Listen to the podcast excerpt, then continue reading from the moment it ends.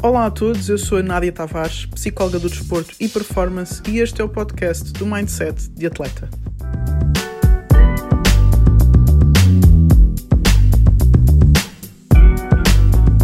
As conversas que mais me surgem quando estou a conversar com atletas e até com treinadores é relativamente ao erro. Parece que racionalmente todos nós sabemos que em algum momento vamos errar, falhar, perder. Ao longo da nossa carreira, ao longo de um jogo, ao longo de um treino, nós sabemos isto.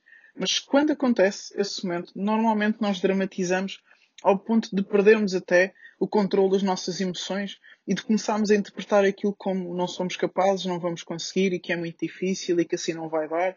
Já começamos inclusivamente a ligar isso com o jogo que vamos ter na semana, que se eu falhei agora é porque não vou conseguir no fim de semana e começamos a dramatizar sabendo que o erro é perfeitamente normal.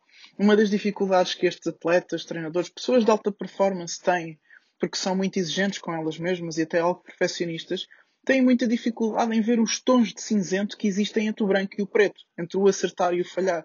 Não é a mesma coisa falhar e quase estar a conseguir acertar, e não é a mesma coisa falhar e ter ficado a zeros. Entre o zero e o 100 existem vários números, vários níveis da minha falha e eu tenho que conseguir ver isso como evolução. Inclusivamente, se eu vir isso como evolução, eu não vou olhar para a minha falha de ontem igual que eu olho para a minha falha de hoje e que eu vou olhar para a falha de amanhã. Na verdade, eu não lhe vou chamar nem de falha, eu vou lhe chamar de evolução. Eu vou conseguir ver que entre o branco e o preto e o tudo e o nada há um monte de graus que eu consigo evoluir, subir e melhorar. É?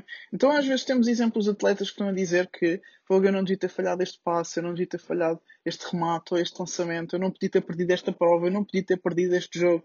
E depois nós olhamos para os maiores exemplos deles, inclusivamente, eu pergunto, olha, qual é o teu atleta preferido? Qual é um atleta que tu admiras, que tu vês que ele tem mentalidade, que tem talento, que tem tido sucesso? Ele diz, ah, um atleta X. No futebol dizem Cristiano Ronaldo, dizem o Messi, no basquete falam do Kobe Bryant, Michael Jordan, do Kevin Durant, etc. Dizem-me um atleta. E eu pergunto, então, mas esse atleta nunca falhou? Nunca perdeu? Nunca errou? Ah, sim, errou várias vezes, perdeu várias vezes. Até houve assim no final do campeonato que ele fez tudo ao lado, não fez nada de jeito. Ou falhou o último lançamento no último segundo do, do último jogo do campeonato que lhes dava o título e ele falhou. E como é que eles lidam com isso? Bah, na altura ficam tristes, mas depois conseguem aprender com isso. E é aí que está o segredo. O segredo de nós sabermos errar está em conseguirmos nós interpretarmos o erro como quase que um trampolim para a gente melhorar a seguir, em vez de o dramatizar. Obviamente ficamos tristes. Também se não ficasses triste, eu ia achar estranho. Se tu errasses e falhasses e perdesses um jogo importante, e se não ficasses triste ou minimamente revoltado com alguma coisa, com raiva ou chateado, eu ia achar estranho. Eu ia achar que se calhar não tinhas ambição suficiente, ou tu ias achar que não tinhas ambição suficiente, ou os teus colegas, os teus treinadores iam achar que tu não querias aquilo o suficiente porque ia-te parecer igual. Não é suposto ser igual, mas é suposto conseguires ter a mesma mentalidade quando erras e quando falhas.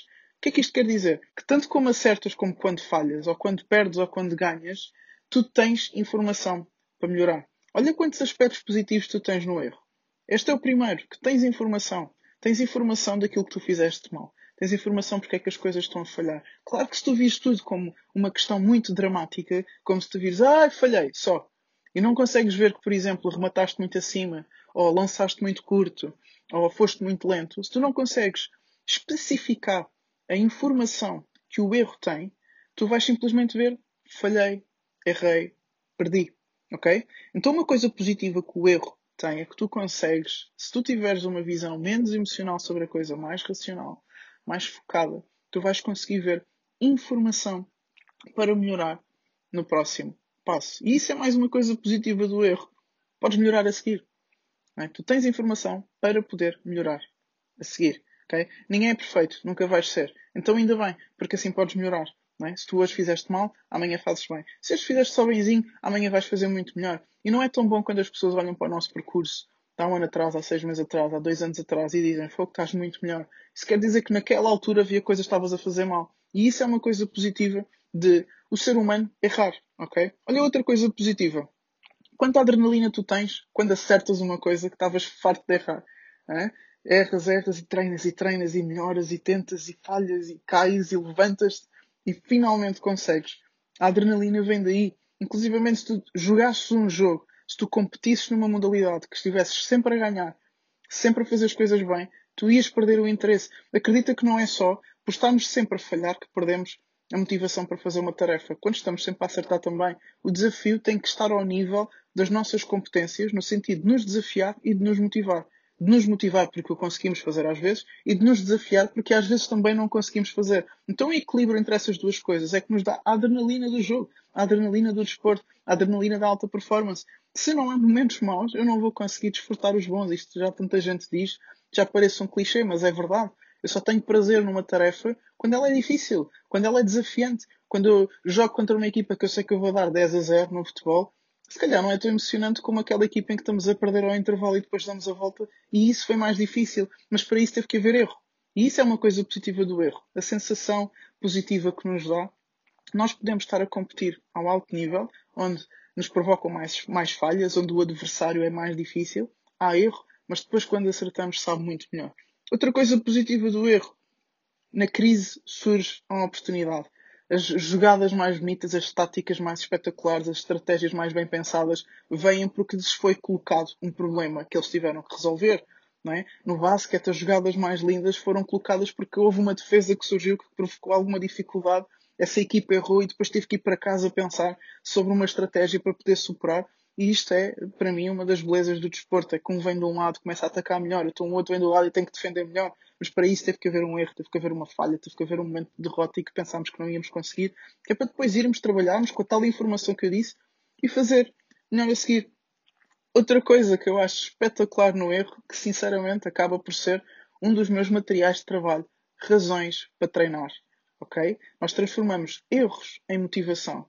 Eu fiz isto mal, ok. O que é que podias ter feito melhor? Isto. E como é que podes fazer para melhorar? Assim. Então agora tens razões para treinar. Tens motivação para treinar. Tens um foco. Tens uma coisa específica para pegar e treinar. E não só, ah, treinar para ser melhor.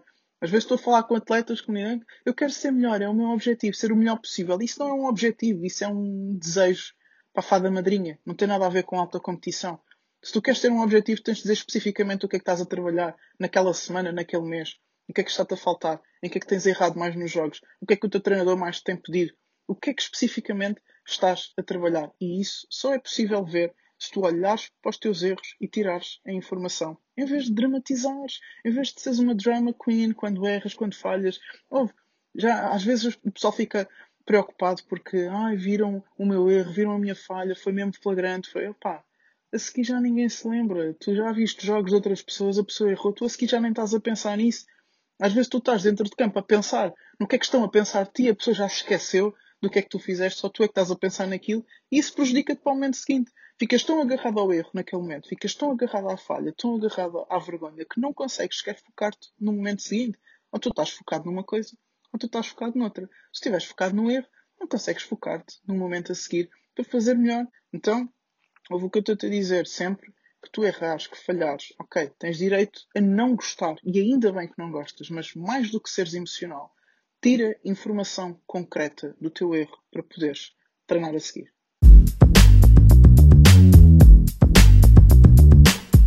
Espero que tenhas gostado da mensagem, que tenhas desfrutado dela, mas agora lembra-te, põe em prática. Até à próxima.